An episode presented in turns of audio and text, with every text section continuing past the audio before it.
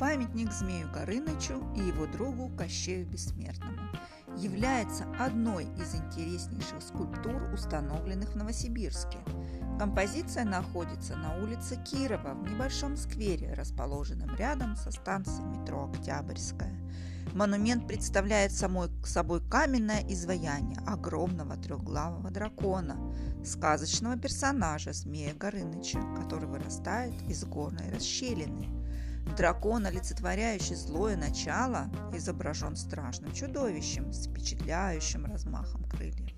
Своими когтистыми лапами змей опирается на трон, где восседает царь Кощей.